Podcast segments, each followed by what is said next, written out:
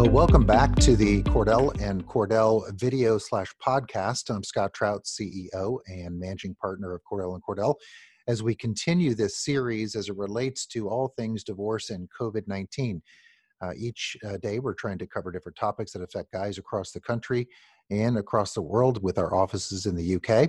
And we have a repeat guest with us, as you've seen on our uh, national live webinar, Jason Hopper in California. Welcome, Jason. Hey, Scott, thanks for having me back. Yeah, glad to have you. Always interesting to hear kind of the latest on the ground in California. And before we get started, uh, again, a reminder that this should not be taken as legal advice at all. I'm only licensed in Missouri, Illinois, and Georgia.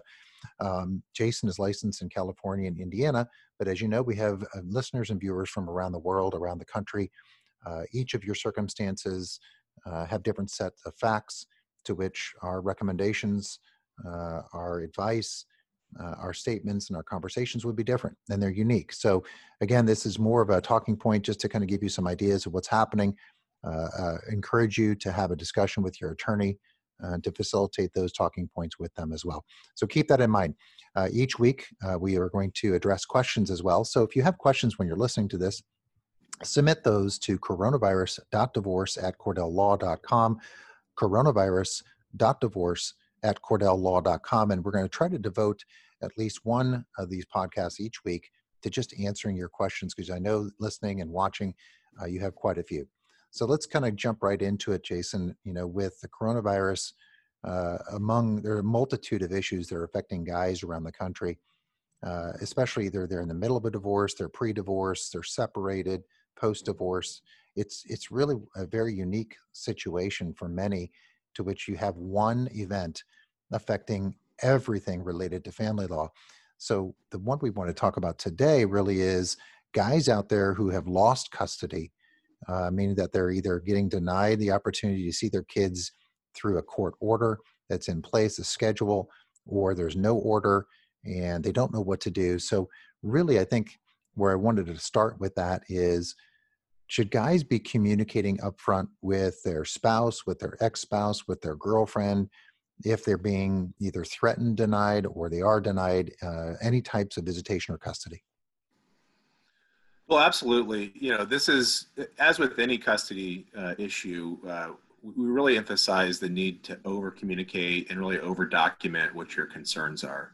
Um, it, as with any issue, it's easy for an opposing party to try to weaponize the situation. And, and we are seeing instances where uh, we're seeing kind of blanket uh, denials of time or at least attempts to, to, deny time just solely based off of a you know low level concern of exposure mm-hmm. uh, so as with anything you know document your concerns one thing that our courts have done a, a really excellent job of just in the past week or two are, are, are really developing local guidelines in most counties. So most of the counties that we regularly service uh, we see some variation as to what the recommendations are but in large part they are emphasizing and in some instances have been made into local rules which could be a contempt issue for not being followed uh, that that just a, a, blanket concern for covid related um, exposure that that's not in and of itself sufficient to deny time and, it, and really it would have to be coupled with some other significant concern.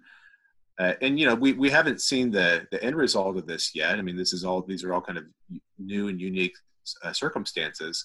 But what I suspect will be the case is that if we have those instances where if we have a guy who either has an established visitation plan or even if there's not a court order in place, if there's been a status quo that's been established for some period of time, if if we're seeing an, an opposing party, a mom that's just unilaterally denying their time, you know, I do trust that there is going to be a day of reckoning, and quite frankly, there might be contempt remedies that are available with or without an existing order due to the existence of these local rules.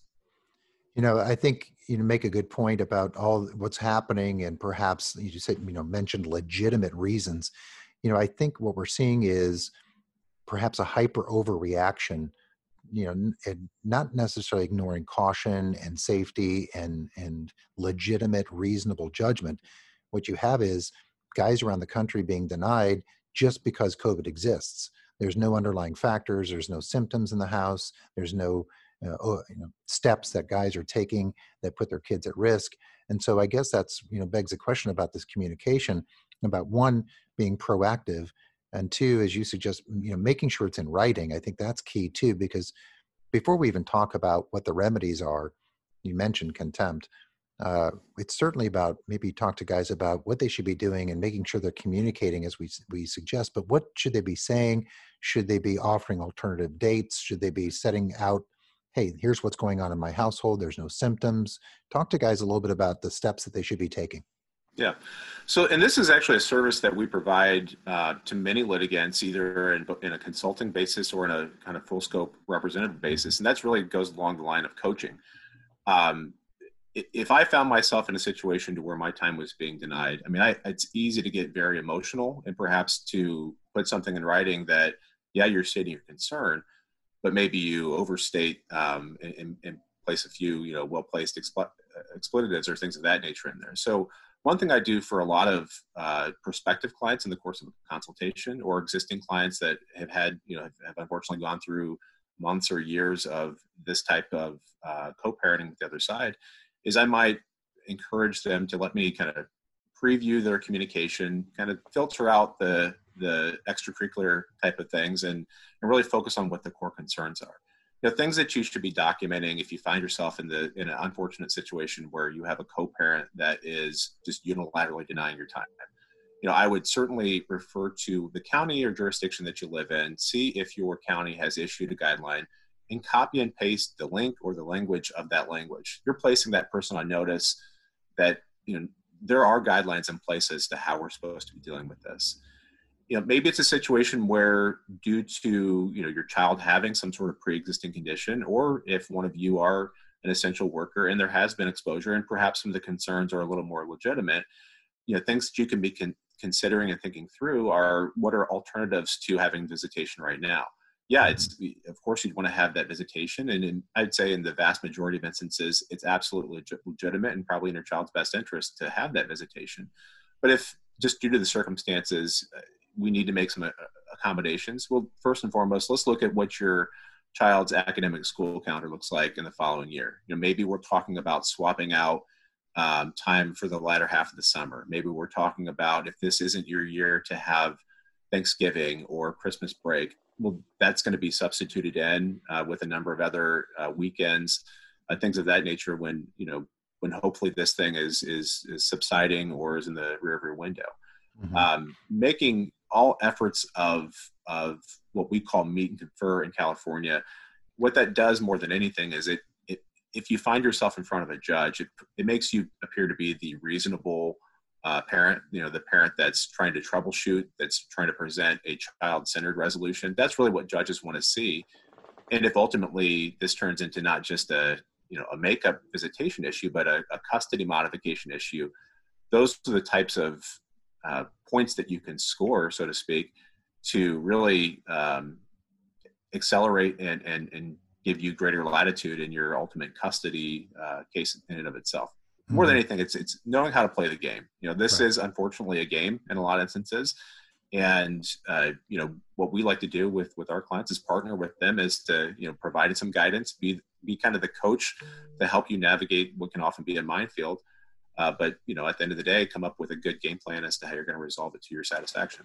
Yeah, I think what guys need to understand, as you point out, um, is that they're they're victim and they're they're not likely to change their spouse's mind or their ex spouse's mind through this conversation, but to prepare. And it really is about positioning themselves if they need to go to court. Now there is there's going to be a percentage of uh, parents out there on the other side that will be reasonable that will say, okay, I'll swap out you know an extra two weeks in the summer because you missed you know this during covid-19 but i think what realistically is, is what we're advising them and recommending is taking these steps so that you can document uh, the evidence document the conversations prior to going court so you can say look judge as you suggest in california you're trying to be reasonable and trying to take the steps to meet and confer and yet she still denied me. And i you know here's my case. I've got nothing. I've not been exposed. I haven't left the house. I haven't gone to work I haven't traveled.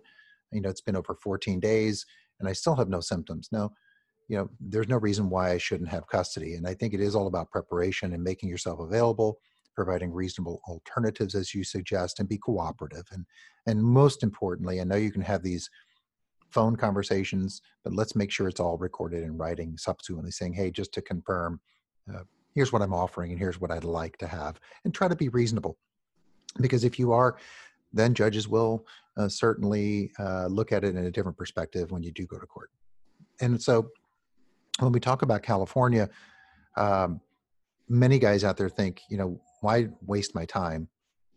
Courts are closed. There's not much I can do. Is there something they can do, particularly in California, in terms of emergency motions, whatever that may be, that's available to them now to seek some relief if they've taken the steps that you've just outlined and still aren't getting anywhere? So, generally speaking, the answer to that question is yes. In nearly every county that I practice in, with very limited exception, um, the courts have adopted, you know, new local rules. Our just last week, our state supreme court issued um, a set of 11 emergency orders, um, and they and, and, about a month ago they issued some guidelines that have been put, have been put in place.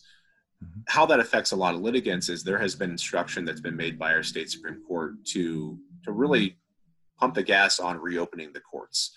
What we expect is by May 1st, uh, we in almost every jurisdiction in every county, we're going to see some emergence of telephonic and or video uh, conferencing available in most courts.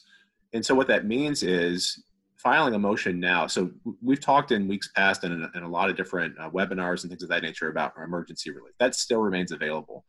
The, the procedures on a county by county basis vary, but almost across the board, if you have a true emergency, if it's something where um, you know what what I'm finding is that that courts are, are probably are, are narrowing down the definition of an emergency. But if you have a, a, a true safety uh, and health issue, you can bring what's called an ex parte motion to where you can have a hearing within 24 hours.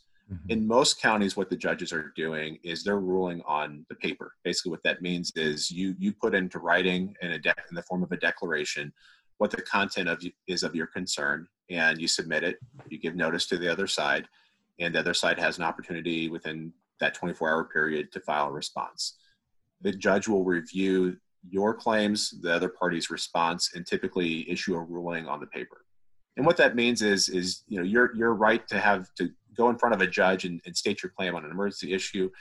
Yeah, that's somewhat limited, but we don't expect those limitations to be in place you know for much longer mm-hmm. and with the counties that have already put in place plans for zoom appearances or telephonic appearances they're accepting filings now and and so if it's not a true emergency there is going to have to be some delay from when you seek relief to when you get in front of a judge so if we are filing those motions now we will get in front of the line we'll get in front of the queue of what we think is going to be a, a tremendous amount of litigation that might be uh, being set in may june july uh, so working with your attorney to prepare the appropriate paperwork, to prepare your appropriate declarations and getting it filed now really can give you that relief sooner than later. And, yeah. what we think is that if you wait, if you say to yourself, well, the courts aren't open, there's really nothing that I can or should do right now. And let's say you wait until June 1st to file something.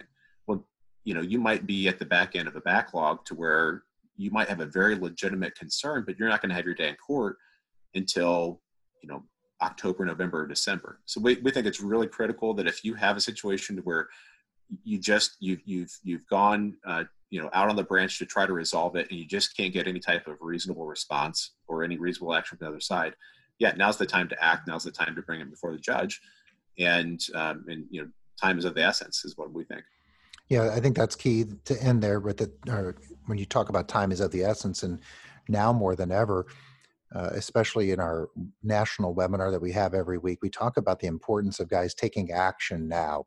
Uh, you know, judges just don't want to see guys sitting around uh, and then come complain 90 days later and say, "Well, what did you do in those 90 days?" And, well, I waited because I, you know, didn't think I could do anything. Well, the point is, is that we're telling guys now, at least have that consultation with the attorney, know your rights, uh, begin to strategize and prepare, uh, know what steps you need to take so that you can uh, be prepared to go to court. And certainly, as you suggest, get on file now. I think that's key. Uh, even if you can't get a hearing immediately, at least we get in line uh, as the courts begin to slowly open up. I just can't imagine uh, the delay in trying to get some relief here. And so, while others think the courts are closed, you should take action. For some dads out there, the coronavirus pandemic has become a pretext to limit access to their children. Other dads have been pushed out of key decisions affecting their children's lives. If you're one of those dads, Cordell and Cordell is here for you, as always, but with expanded services. We can meet you in person or by video conference on weekdays, evenings, or weekends. Our goal is to step up our service to meet your needs now.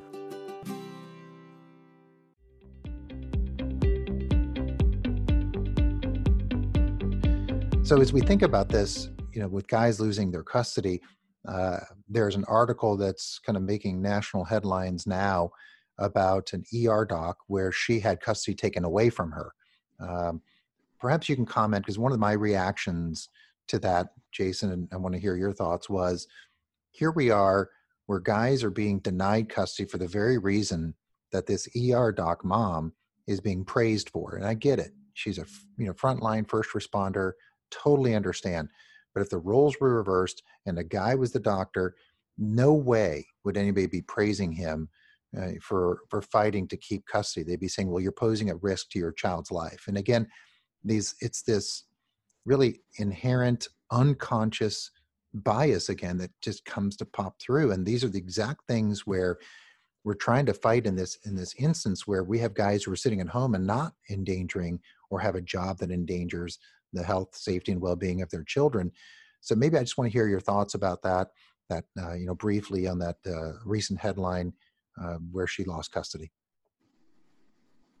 Well, I would say more than anything. I mean, with any custody dispute, there's a story behind every custody dispute, and that you know we're certainly we're seeing um, you know a snippet of time in that family's uh, life. Um, we we don't know you know what litigation preceded it. We don't know what litigation is yet to occur with it.